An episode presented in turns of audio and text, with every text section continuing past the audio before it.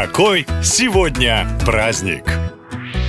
4 августа отмечают шипучий Всемирный день шампанского. По легенде, этот напиток придумал французский монах Пьер Периньон, но открытие шампанского приписывают себе и Италия, и даже Швейцария. Однако факт остается фактом. Имя напитку дала именно Франция, потому что дело было в провинции Шампань. В Россию шампанское попало в 19 веке, и тогда же началось производство собственного игристого. Разумеется, удовольствие пригубить мадам Клико Клико или Периньон было доступно только избранным. Когда империя развалилась и появился СССР, как и многие другие продукты, колбасу, мороженое, шампанское было решено сделать народным напитком. Бытует мнение, что лично Сталин распорядился наладить производство в таких масштабах, чтобы каждый советский человек мог два раза в год купить бутылку шампанского на Новый год и в день рождения. Правда это или очередная историческая фантазия, неизвестно, но 28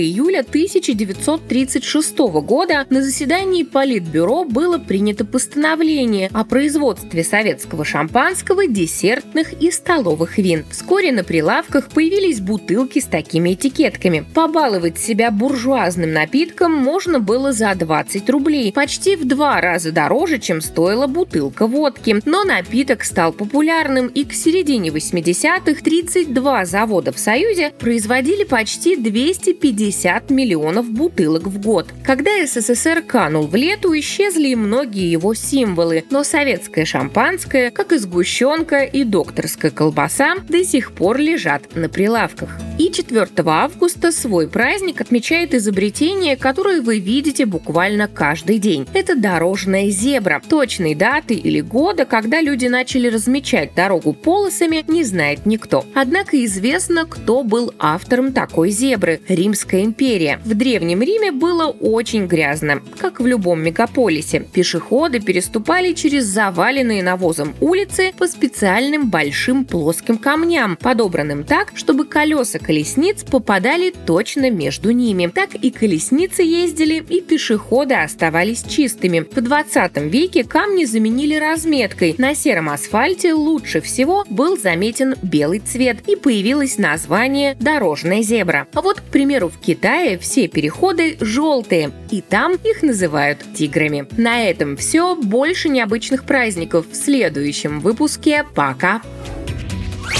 Наша лента. Коротко и ясно.